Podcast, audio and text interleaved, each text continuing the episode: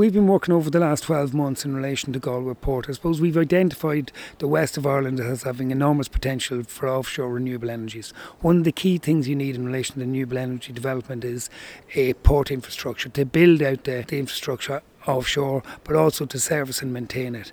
And we identified that Galway Port is currently not part of the European Transport Network.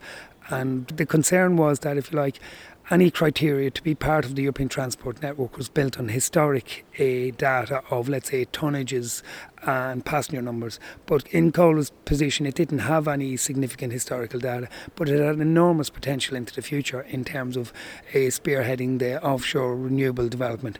So we put this case to at European level, and we're delighted to see that in the last number of weeks, this has gained traction, and Galway Port has been included in the TEN-T network on this basis. This means it, it has the potential to attract TEN-T funding, but it also increases the status of the port in relation to, let's say, inward investment. I think this is good news for the offshore development, but it's also good news for Galway as a whole.